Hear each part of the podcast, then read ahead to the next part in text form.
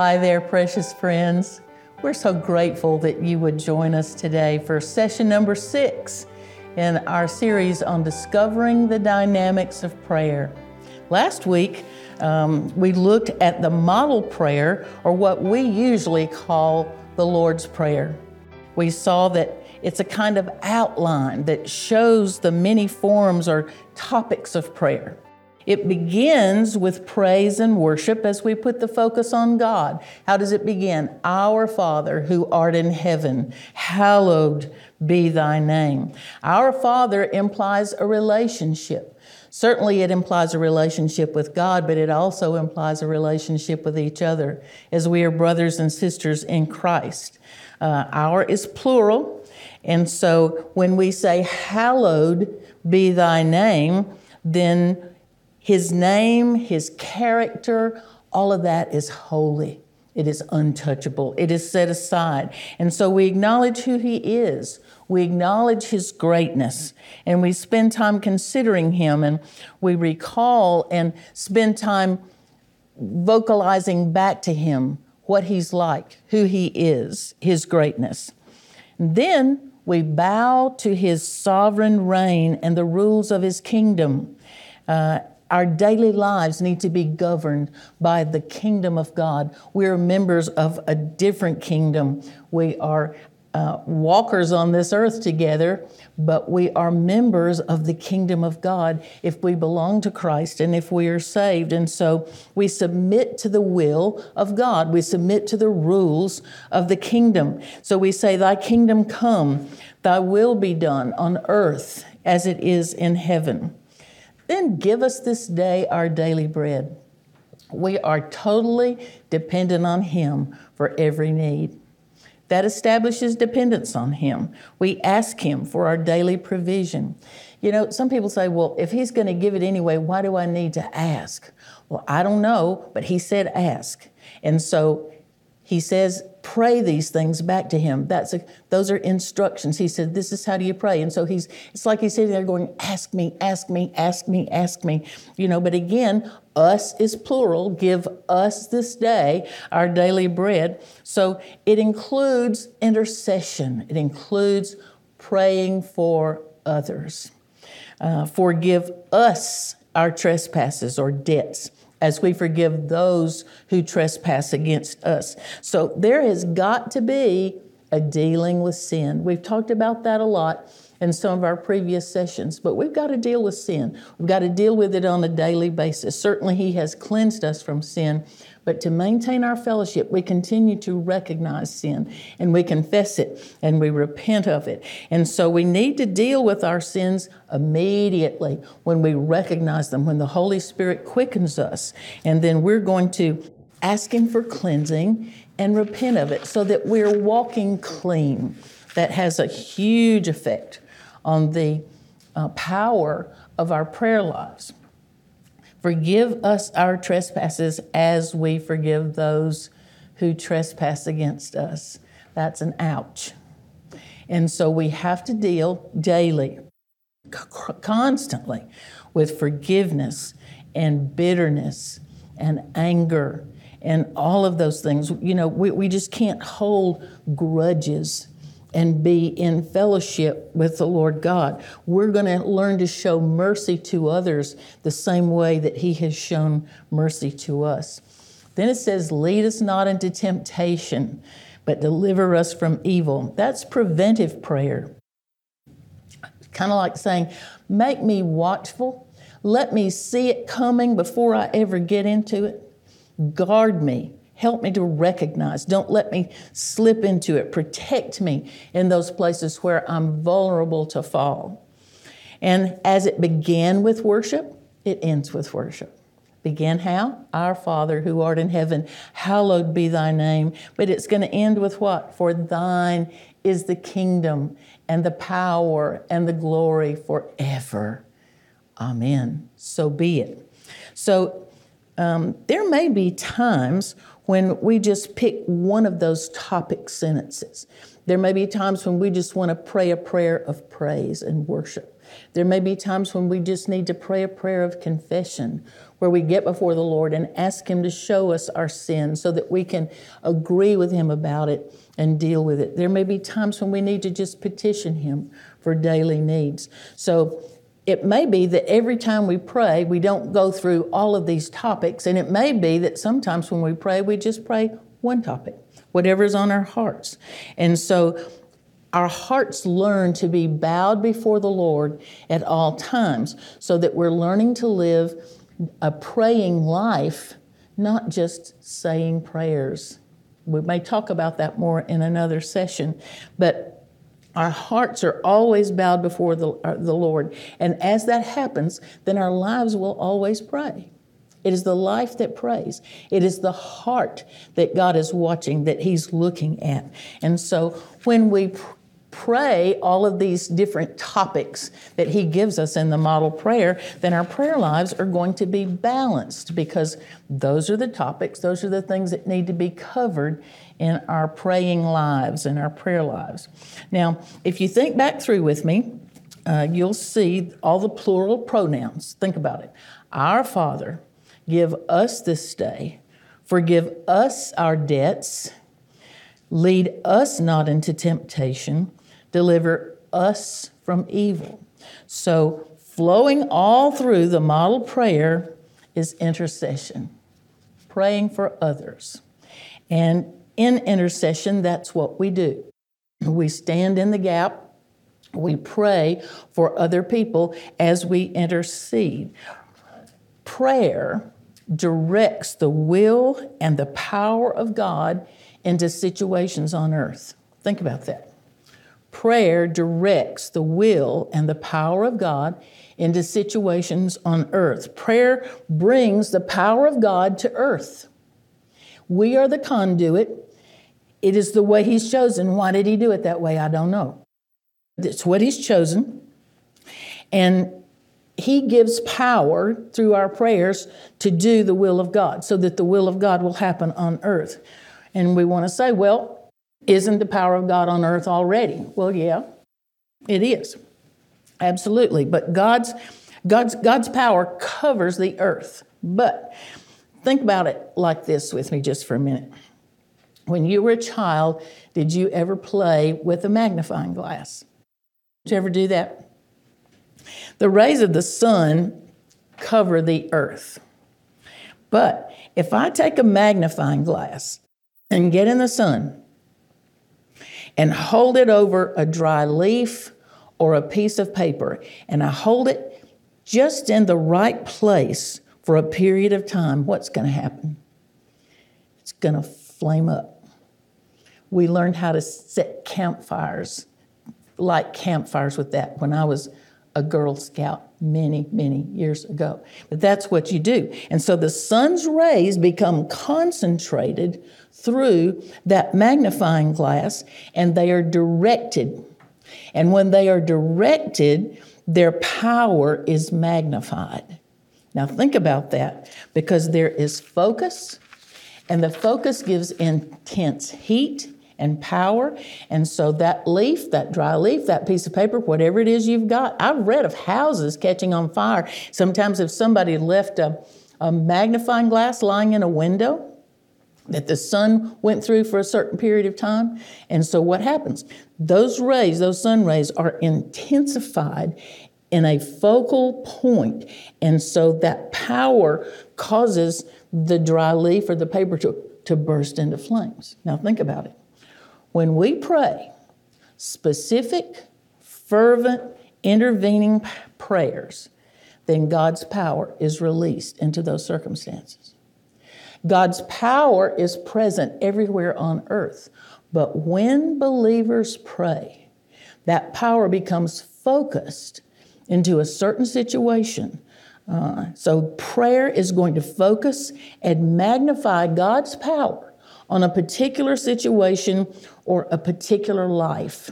Now that life or situation constantly exposed to God's power is going to be changed by it. That's what power is. It focuses. That's what prayer is. It focuses the power of God on a particular place or circumstance or need. Prayer does not increase God's power. Nothing we can do, nothing can increase God's power. He is all-powerful all the time. So prayer does not increase his power. It focuses it. The power belongs to God. And he uses us, he uses believers to pray, to focus that power on a certain situation so that the power of God is brought to a situation on earth using the prayers of God's people. Prayer is just the means that God has chosen for some things to happen. Does God have to have something? No, but he chose to do it that way. And so he is dependent on us, and we need to be aware of the things of asking the Lord, what are the things that you're waiting to hear? What is it that you're wanting to hear from me? Because he has chosen to use that method. He has chosen to use his people as tools to accomplish much. God says in his word that prayer ought to accomplish much. Well, how much? Well, it depends, doesn't it?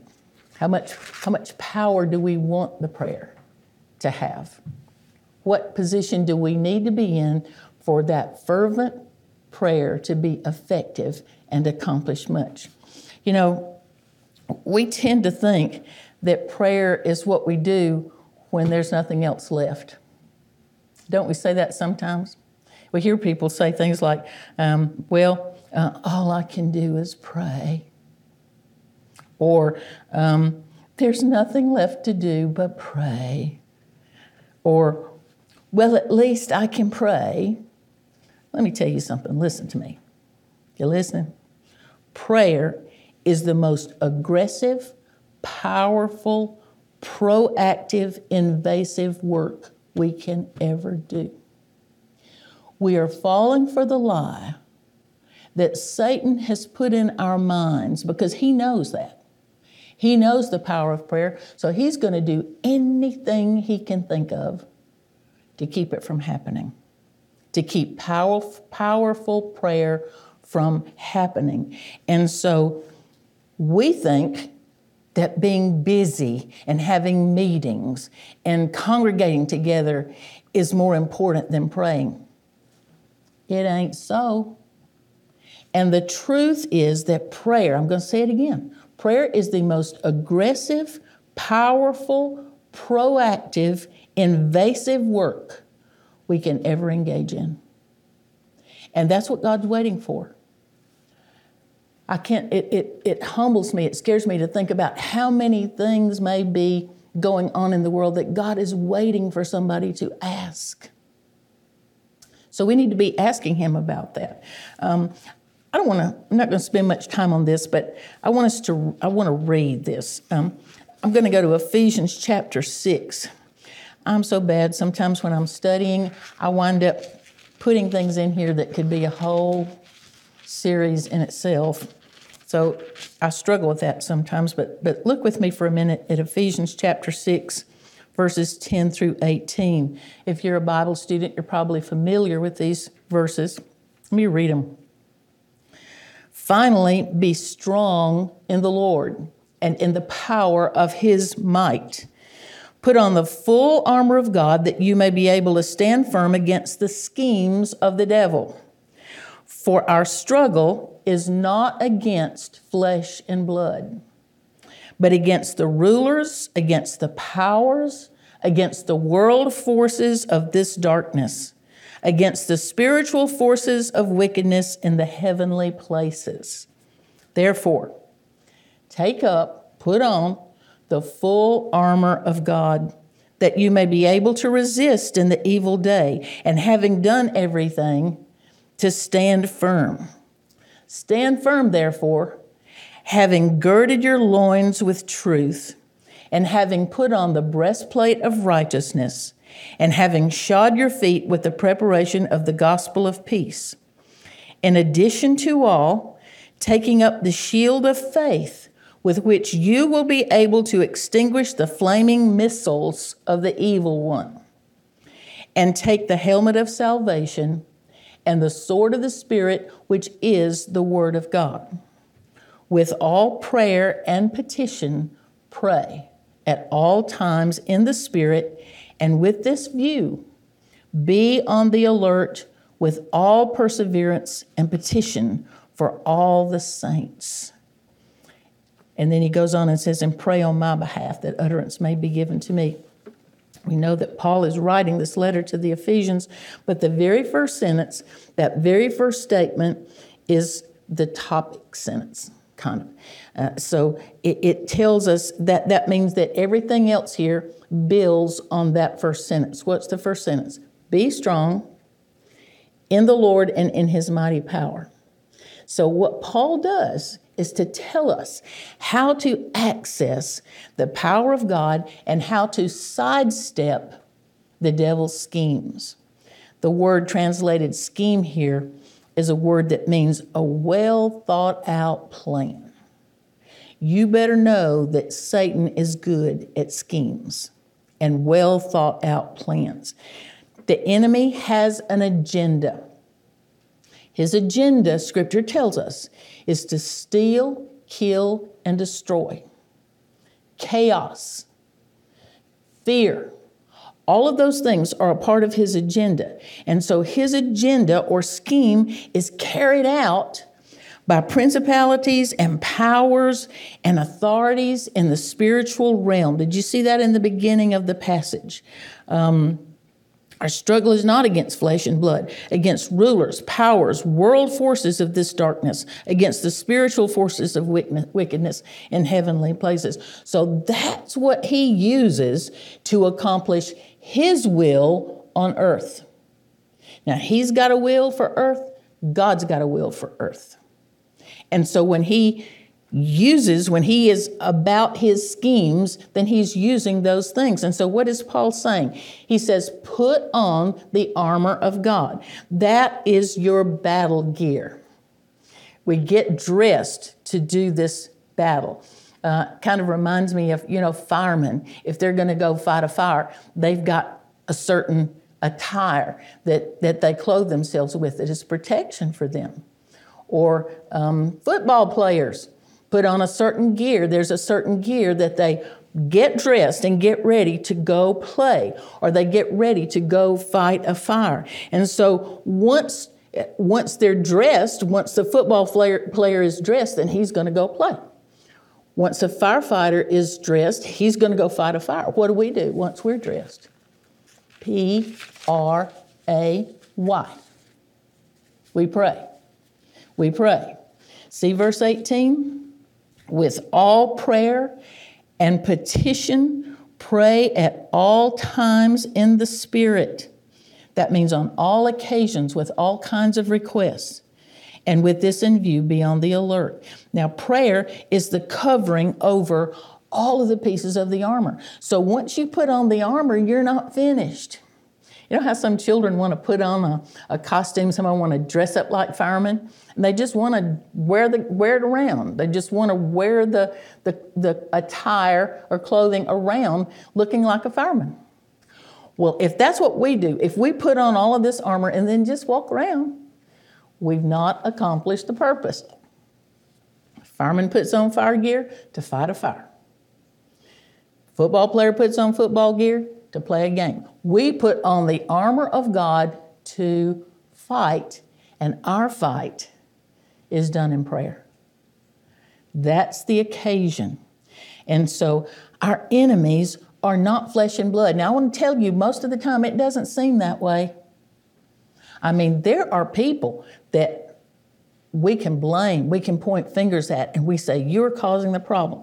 Here's the truth about it. They're not. They are being tools of the enemy who is directing them with his principalities and powers and rulers and all of those things that are listed here. But our enemies are not flesh and blood. There is warfare going on in the spiritual realm. We can't see it. We know about it because of what the Word of God tells us about it. Sometimes it's called the heavenlies. The heavenlies may be called the spiritual realm. But that battle is always taking place between the forces of God and the forces of his enemy, who is Satan. It's going on 24/7, every minute that's going on. And what we see on earth is a result of what's happening in the warfare in the heavenlies or in the spiritual realm. The remedy for what is happening on earth is going to be accomplished when we have victory in the spiritual realm. Whatever happens there is going to show up on earth. And our task for battle is what? To pray. That's how we fight the battle. And so when we pray, thy kingdom come, thy will be done on earth as it is in heaven. Excuse me. God's work is done, and it is reflected on the earth. God responds. That's why Jesus said, when you pray, thy kingdom come, thy will be done on earth as it is in heaven. And so when we do that, God's going to respond to that. And he responds to the prayers of his people. Look, God's word is our sword. God's word is our sword. Remember the power of God's word. When he speaks, things happen. When his word goes forth, things happen. God's word created the earth. God's word maintains the earth, sustains it. God's words do his work. And when we pray God's words, the spiritual realm responds. Spiritual forces are dispatched. When we pray God's words to him in intercession about things going on in people's lives, things going on in earth, then what happens when we pray? Spiritual forces are dispatched to that situation. I don't have to go back to it, but you remember in the life of Daniel, when he had been praying for wisdom, when Daniel had been praying, and he had been praying for help, and it didn't come. And so finally, the archangel Michael showed up and said, hey, you know, we've been trying to get here, but we have been hampered because we've been having to fight to get here. That's a picture of that. Maybe we need to just talk about that sometime. But that's what's going on. Spiritual forces are dispatched from God, and all of heaven is poised to respond to the prayers of God's people. Do you see what a sin prayerlessness becomes? Do you see what begins to happen when we neglect to pray? When we decide we'd be better off having a meeting, or we'd be better off going visiting, or we'd be better off doing this, that, or the other, instead of praying. There's not anything more important. It is the most powerful thing on earth. Never, never underestimate the power of prayer coming from a heart that is prepared, that is clean, and that is fully his. Oh my goodness. That's power that we may not be to the place yet where we can even imagine it. Almighty God has chosen to release his intervening power in response to the prayers of his people.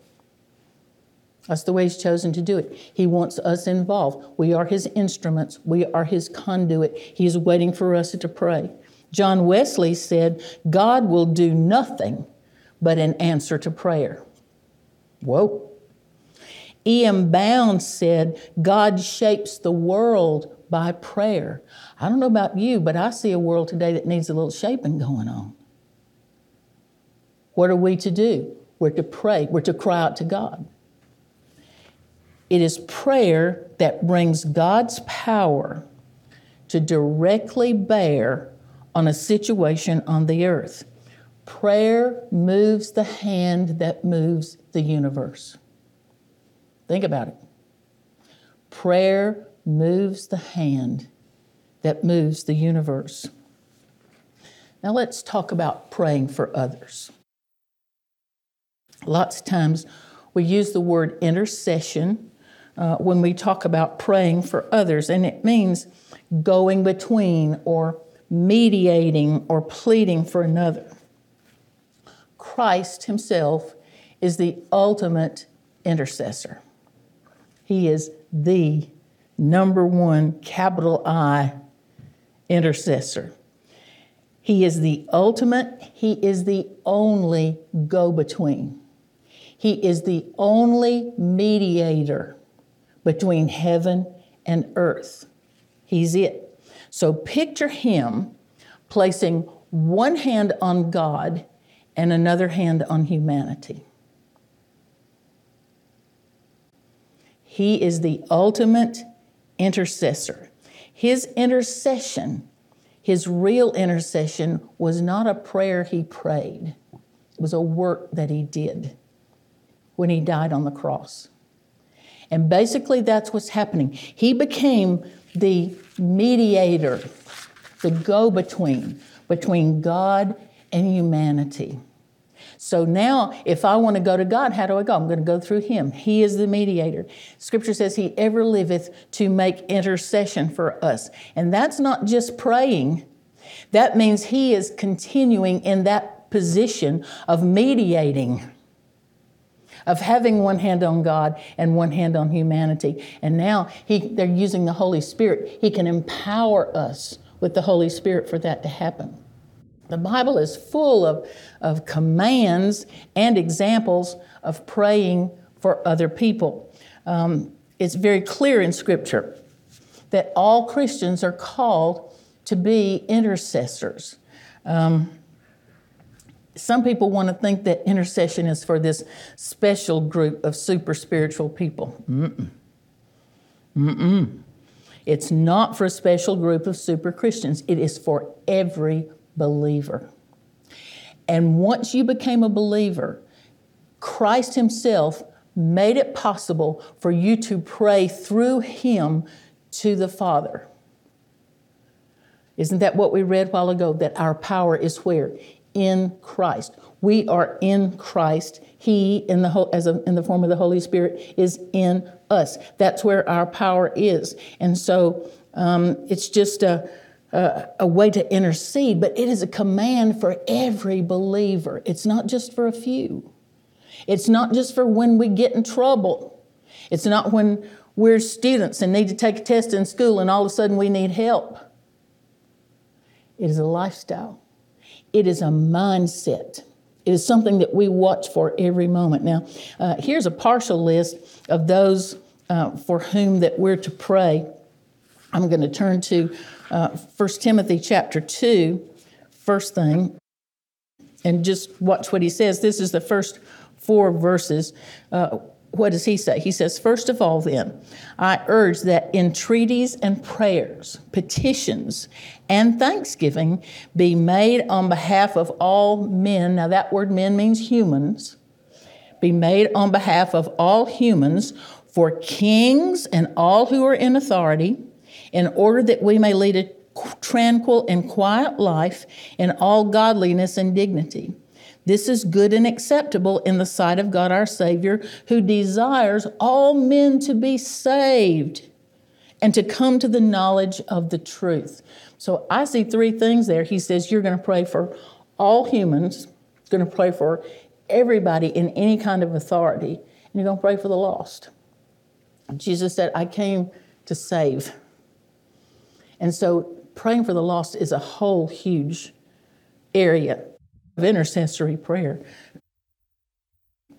1 Thessalonians chapter 1 and verse 2, Paul said, we give thanks to God always for all of you, making mention of you in our prayers. So he's praying for the Thessalonian church. He's praying for believers.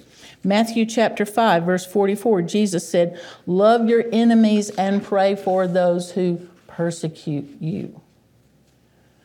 Acts chapter 6, verse 60, the record of Stephen being stoned to death. If you haven't read it in a while, go back to Acts chapter 6 toward the end of the chapter and read it. It's stunning.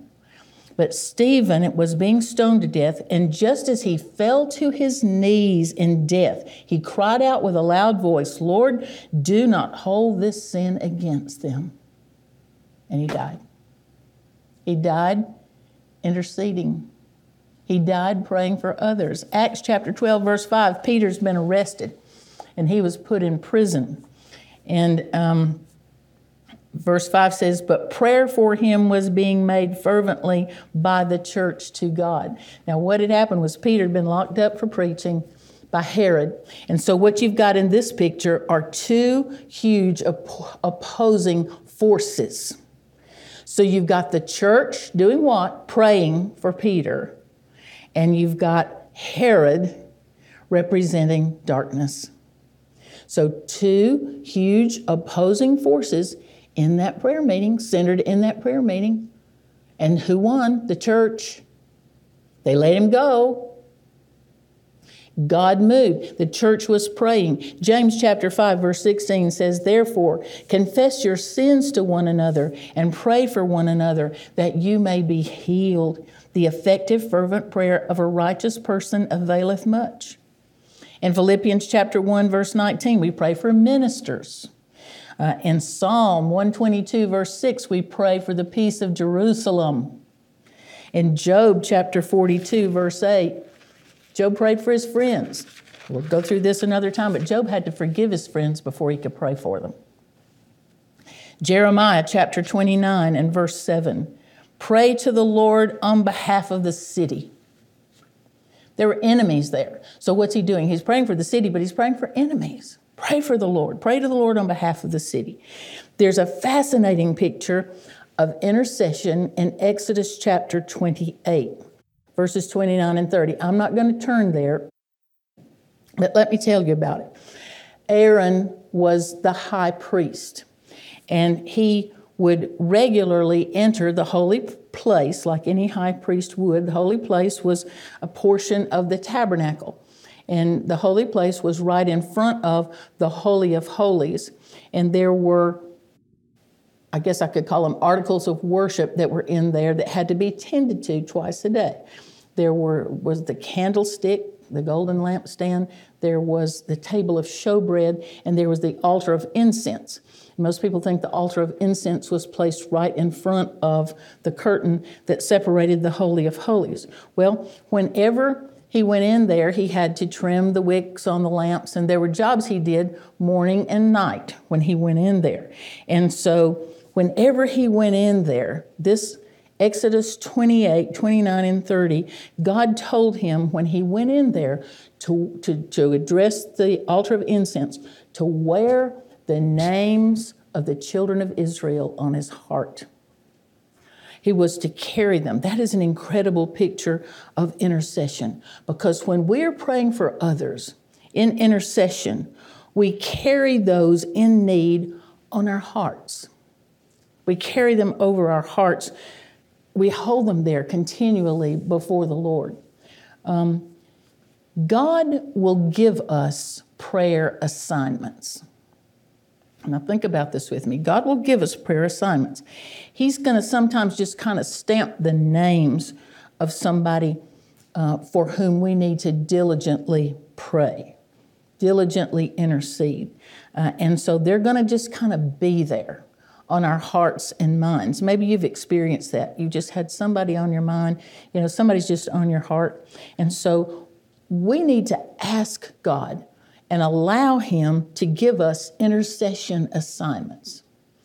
There are lots of prayer requests from many people that may come to us in all different kinds of ways. You know, we have prayer requests at church. We have all kinds of prayer requests on social media. And so they're just all kinds of prayer requests from all kinds of people, and they may come in many ways. And so you will feel the burden of intercession for some of them. But every prayer request that is given to you, you may need to pray, but they may not be your intercession assignment. There's a little bit of difference there. All of the prayer requests that come to you are not going to be your assignment. Now, when God assigns us the responsibility of prolonged intercession for some person or some need, then we're to bear it on our hearts before Him. We're just going to carry it. It may not be that, you know, we just sit down 100 times a day just to pray for that thing. You just carry it before the Lord. Like Aaron carried the names of the children of Israel, the sons of Israel, on his heart when he went to the altar of incense. Now, always through Scripture, incense is tied to prayer. We see it in the book of Revelation where some of the heavenly beings are holding golden bowls of incense, and they are the prayers of the saints. And so this incense would be what? A sweet aroma to God. That's what prayer is to God. It's a sweet aroma to Him. And so that's why in the Old Testament tabernacle, the high priest had to go in there and keep that incense going all the time, 24/7, a sweet aroma to God, and it represented prayers. And so that's what we do. There are just going to be some prayer burdens, some prayer assignments that we're just going to carry with us. We may not sit down and say a lengthy prayer for them all the time, but we're going to carry that burden and we're going to hold it before the Lord as He prompts us. Sometimes He will give us a short intercession assignment, something that may not be going on very long. But maybe somebody comes up to us in the grocery store, post office somewhere, and says, well, I need for you to pray for so-and-so. I need for you to pray for my mother, my aunt, my child, my husband, somebody. And so what we do in that case is we just immediately in our minds lift that to the Father. Now, sometimes He may prompt you to just pray out loud with that person right then, but He doesn't always do that.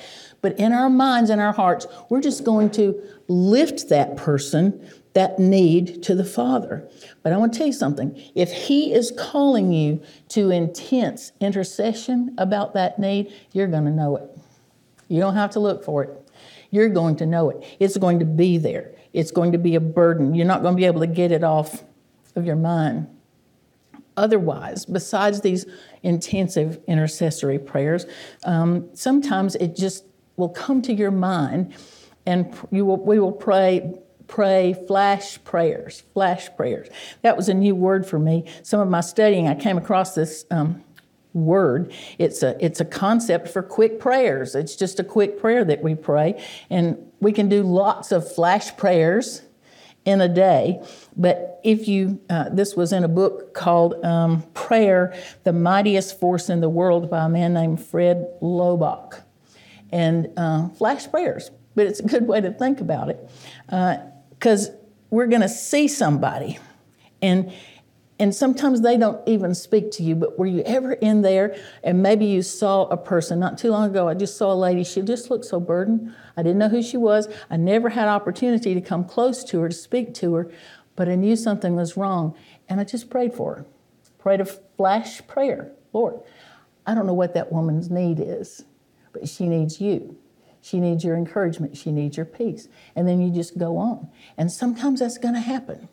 Somebody's just going to be called to your attention, and your assignment is to just pray a flash prayer.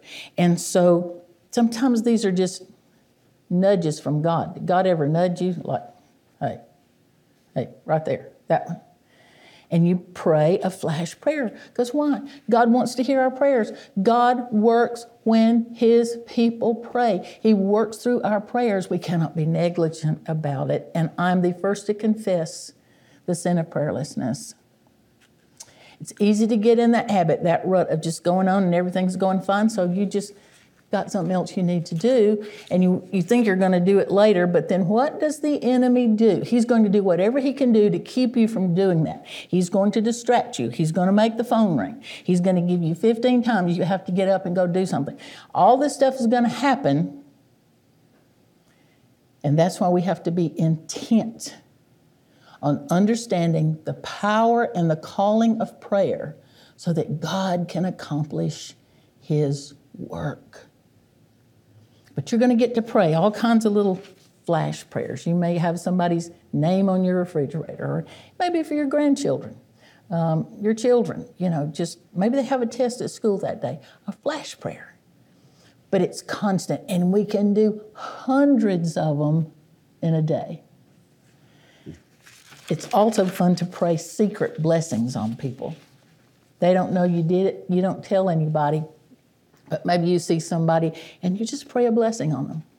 Lord, I see that person right over there. I know you see them. Would you bless them today? In Jesus' name, would you just Pronounce a blessing on them. Let something good happen to them. Give them peace. Give them encouragement. Give them a pat on the back from you. And so you pray these secret blessings. We won't know until we get to heaven what those were, usually. But they're there. That's available to us as people of God. Sometimes a prayer might be as short and simple. Maybe you don't know what to pray. You don't know what to say. And so all you can do is just say, Jesus. That works. That works. So what are you doing? He is interceding with words that we don't have, so that when I just call on his name, my heart and my mind are lifting that situation to him, even though we don't know the details of it. Just say, Jesus, and it'll work. There will be those people and needs, however, that are going to take up residence in your heart. You're going to carry them for a while. You know, we're to persevere in prayer for those. Jesus calls for persistence in prayer. I had to learn a lot about this because I had a precious godly woman many years ago who was kind of a mentor for me, and she told me, and she thought she was right, but I decided she wasn't. She said, you don't need to pray for the same thing over and over again, because if you do, that means you didn't believe it the first time you prayed. Well, that made sense. And so sometimes if I prayed for the same thing more than once, I felt guilty because I thought I wasn't supposed to do that. But when you get into Scripture and you see the parables of Jesus, the prayer life of Jesus, what you begin to see is he wants persistence in our prayers. We knock and keep on knocking. We ask and keep on asking. We seek and keep on seeking. And when you get into those verb forms, you know that prayer means persistence. And so sometimes you may go, I know people who have prayed 40 years for a family member to be saved. And guess what? After 40 years, they were. So sometimes it may be a long call, a long-term responsibility. Sometimes maybe not so long. But we are to persevere in prayer for those things until the day will come when the Lord takes away the burden. You'll know that he's done with you doing that for that season. The burden will be gone, and you'll be all right about it. He's probably fixing to give you another one. But you know, to just follow his leadership and who you pray for, what you're praying for. We just need to be careful to notice what God puts in front of us. It may be a person walking down the street. It may be a person that sits next to you in church. We just need to notice what God puts in front of us, and we need to ask him what he wants to burden our hearts with. What is the burden of your heart? What do you want me to see? What are you calling me to hold before you? What is it? And in faith, take it. Believe it. You know, sometimes we might think, and I think we've all done this, so we might just say, you know, I've had so-and-so on my mind. And that may be God's nudge. When you get somebody on your mind, certainly you need to first of all pray, but sometimes it may be a note, it may be a phone call. But for some reason, God is telling you something, and we need to follow through with it. Remember, once we've got the armor on, we need to go to war. We're not going to just wear it around like a costume. Let's just ask him, what do you want me to do with this? Now let's close with this. Let me be sure we get this. Prayer is warfare. Prayer is warfare. Satan and his forces are occupying territory that belongs to Jesus. Intercession drives him out of the territory that he is occupying. He will do all kinds of things to keep us out of the battle. He will make us satisfied with wearing the armor but never praying. He will do all kinds of things. And there is a lot more to say about this, but I want to leave you with this thought today. Have you ever heard about smart bombs? They're kind of new. I think they started maybe in the Gulf War. Smart bombs, what is that? Smart bombs are computer-driven bombs that are able to hit a precise target. They don't just land in a general area and blow everything up around it to get this spot.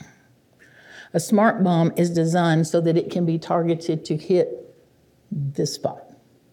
And those things can be programmed to go through a window, to go down an elevator shaft, but they're aimed to go to a certain spot. They are specific and they are exact. When the Spirit of God prompts your heart, showing you a specific need, your prayer becomes a smart bomb into that set of circumstances. He shows it to you, you see the target, and you pray for that target, that spot, that specific. That's why specific praying is so important. Pray for that specific thing. And when you do, that smart prayer bomb goes into enemy territory, and it makes a difference. It makes a change. As we live praying lives, not just lives that keep a prayer list or say a prayer, as we live praying lives, then the enemy's schemes and lies are going to be exposed, and the power of God will target that situation. He'll show it to you. You will know how to pray. We are to be persistent in prayer. That may mean days, it may mean years.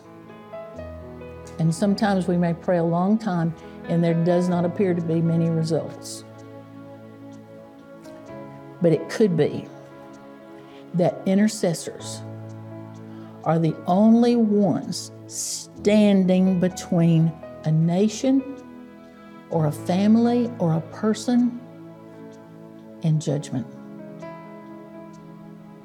That's what we saw in one of our earlier lessons. God said, I looked for somebody to stand in the gap and I couldn't find one.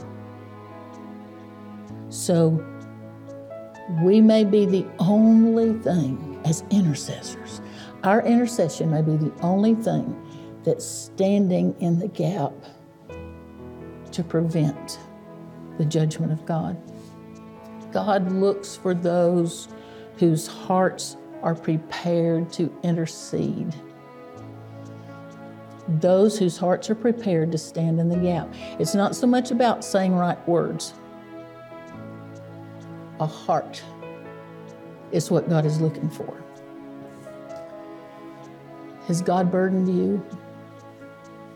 Is He burdening your heart? Do you sense the call of God in your heart with a burden that you need to hold before Him?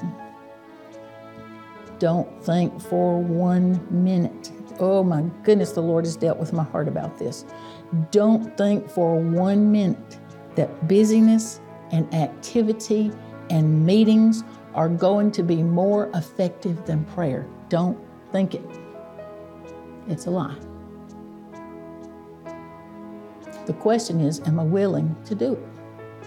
What is there about the flesh that would rather go to a meeting or that would rather be busy instead of getting before the Lord in that powerful prayer time?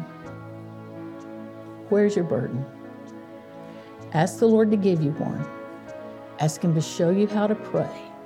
And we probably need to do what the disciples did, go to Jesus and say, Lord, teach us to pray. Because you know what? He's waiting to hear from us. God help us.